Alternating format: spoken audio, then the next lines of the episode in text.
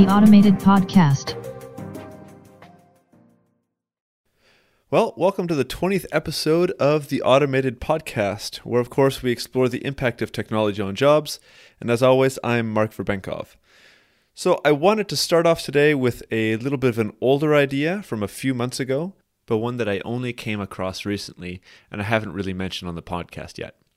So, British startup Exscientia and Japanese pharmaceutical firm Sumitomo have managed to use an AI to have the first ever non human developed drug and is already in phase one clinical human trials. So, the drug is apparently used to treat patients who have obsessive compulsive disorder.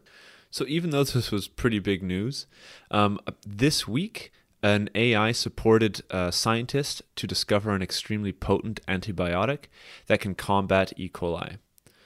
So I think that even though each of these ideas merits substantial time to look into, they really only lead to a point that I think is even more interesting, and that this is that there is now an attempt to get another AI by the name of uh, DABUS AI as the inventor on a patent for a food container and a warning light.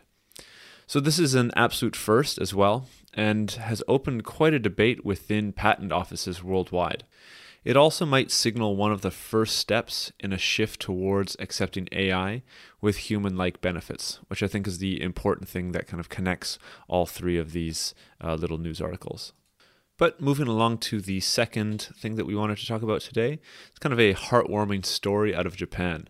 So there's a cafe that's giving the opportunity to physically disabled individuals to work and help customers by both controlling as well as communicating through uh, sophisticated robot waiters. So, in an interview, uh, one of these remote robot controllers explained that he feels a sense of uh, increased self value, knowing that he can help others and contribute to the functioning of this new cafe.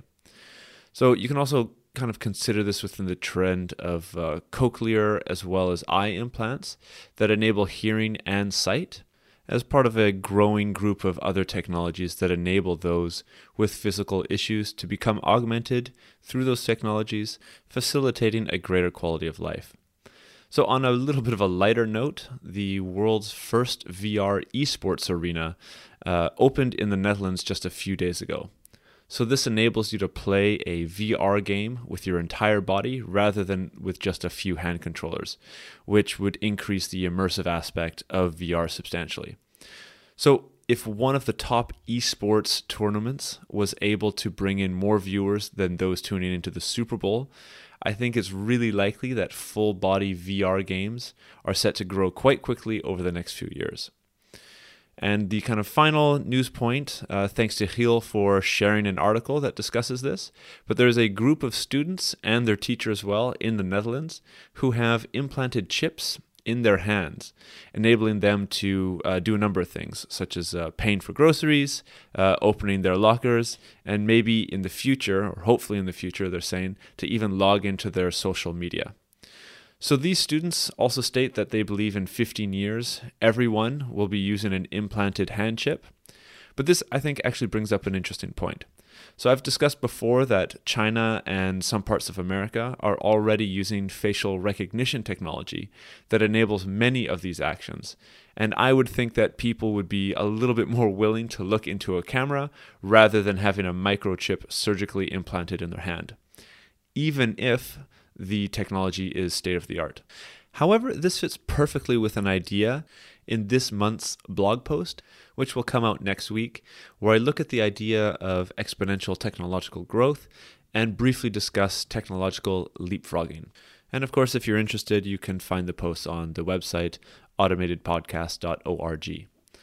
So, today's episode is actually one of the first topics that was focused on during my master's program. So, it's nice to go back and explore some of the ideas I was studying some years ago. So, the two ideas we'll look at are those of technological determinism and social determinism, usually seen at odds with each other. So, the first perspective is simply that technology is a driving force of society and that its development is pre wired and determines the way that we live. Social determinism, on the other hand, sees technology as a neutral tool in the hands of human beings, and it is human desire that molds and directs technological change.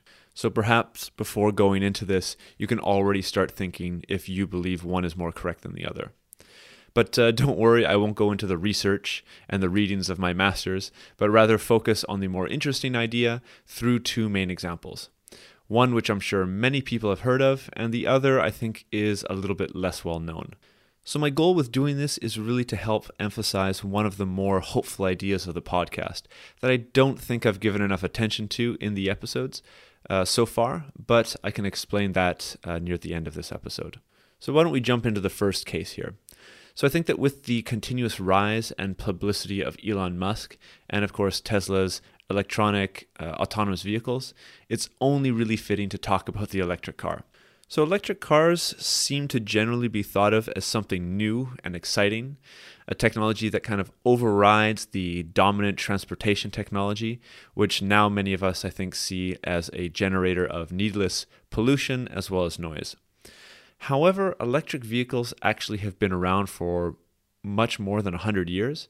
And in fact, around the turn of the 20th century, they were the preferred mode of modern transportation. So there were actually steam powered vehicles that could take up to 45 minutes to start, as well as gasoline vehicles, but they required a hand crank and came with, uh, of course, the unpleasant odor.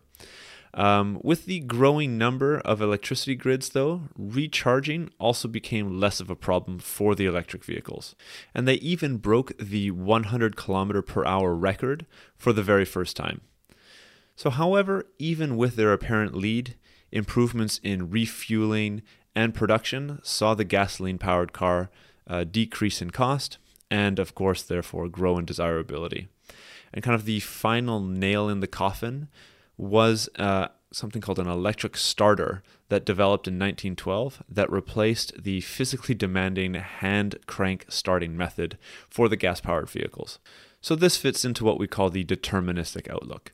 Technological innovations led to the fixed outcome of gas powered vehicles dominating our transportation mode for over 100 years. However, the reemergence of electric vehicles tells a little bit of a different story. So, social and cultural pressures today, mostly fueled by the environmental movement's push to reduce CO2 emissions, is strongly forcing the technological development of electric vehicles like the well known models uh, from Tesla Motors. So, with this in mind, we can move on to the second case, which looks at a more fundamental technology that of energy generation from nuclear reactors. So perhaps no technology has been viewed as more controversial throughout the entire 20th and early 21st century as nuclear energy. Maybe you've also seen the Netflix uh, three part documentary Inside Bill's Brain and the third generation nuclear reactor that was built to use nuclear waste as fuel. If you have, you may have come away with a different perspective on nuclear energy technology. So, my hope with what I'm about to present is that we can see that nuclear technology did not develop along a linear path, but was also strongly influenced by certain institutions, people, and mentalities. So the goal here isn't really to push nuclear energy, but rather to see that um, social determinism has a large part to play in this story as well. So, nuclear plants across the globe use uranium as their main fuel source. The technical details are well beyond the scope of this episode, but to give a brief idea, uh, immensely pressurized water is used to cool the solid fuel contained within those uh, uranium rods. But due to the strong radiation and pressures, the fuel rods themselves become physically worn, which necessitates replacement after only about 5% of the energy of the uranium has been used. So these spent rods contain one of the main elements needed to make nuclear weapons, plutonium 239, as well as many other radioactive elements, which we typically deem as nuclear waste.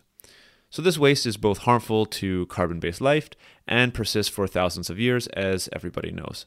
However, what I want to focus on in this section is not the traditional nuclear plants, but rather a very different and mostly forgotten alternative.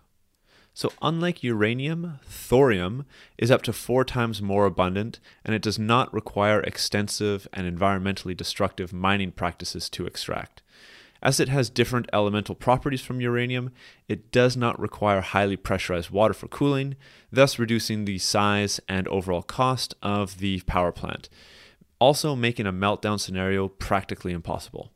However, the greatest benefits are that the nuclear waste is extremely difficult to use in weapon creation, and the half life of the spent fuel is only a few hundred years in contrast to tens or hundreds of thousands of years with uranium. So these last two issues are typically the main concerns that anti nuclear supporters hold when advocating against nuclear generated energy. So, given these tremendous environmental, technical, and even political advantages, why aren't all nuclear reactors today based on thorium? So, the answer is actually quite simple, and this goes a little bit back into history.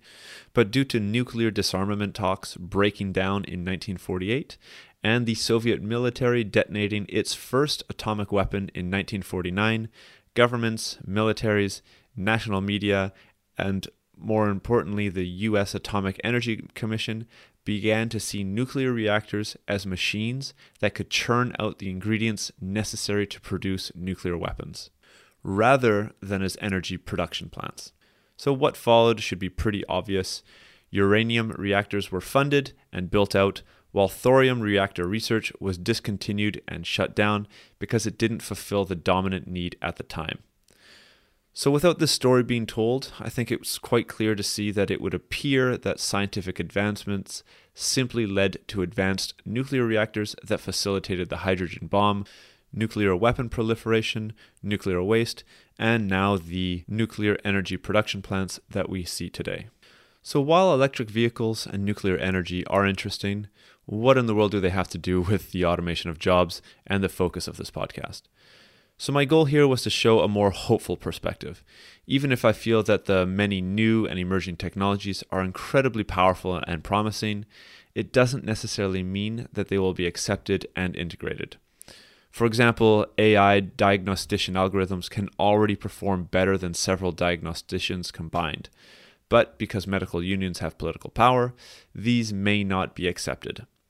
So, this is the same for several technologies impacting many of the areas of society that have been talked about on this podcast. So, really simply put, social forces have a large part to play in technological adoption and specifically their use in society. So, this is the idea that technological progress and the subsequent social impacts aren't deterministic, and that individual actions can act as a catalyst for change. So, even though the two examples focused on in this episode led to less than ideal outcomes, I want to stress that our world is not fixed in having technological unemployment with its catastrophic short term social destabilization that many think will ensue with a high degree of automation. So, to summarize, I think that the best example I could find actually came from the Pew Research Center's study that I discussed last week.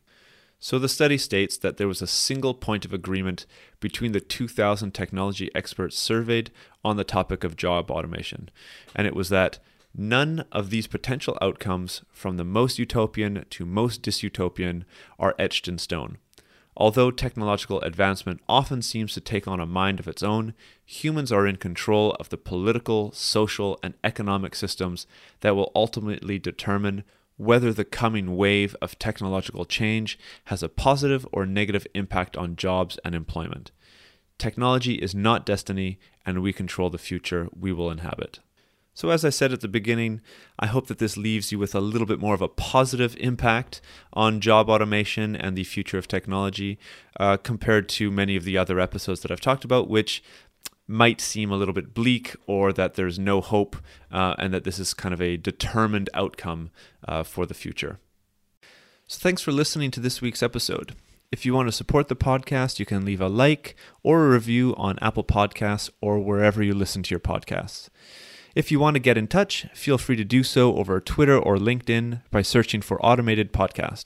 On the website, automatedpodcast.org, you can leave a comment on any of the episodes, read the transcripts, and look at the sources I use in all of these episodes.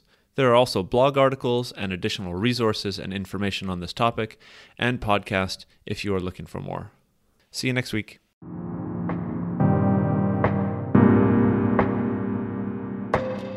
The Automated Podcast.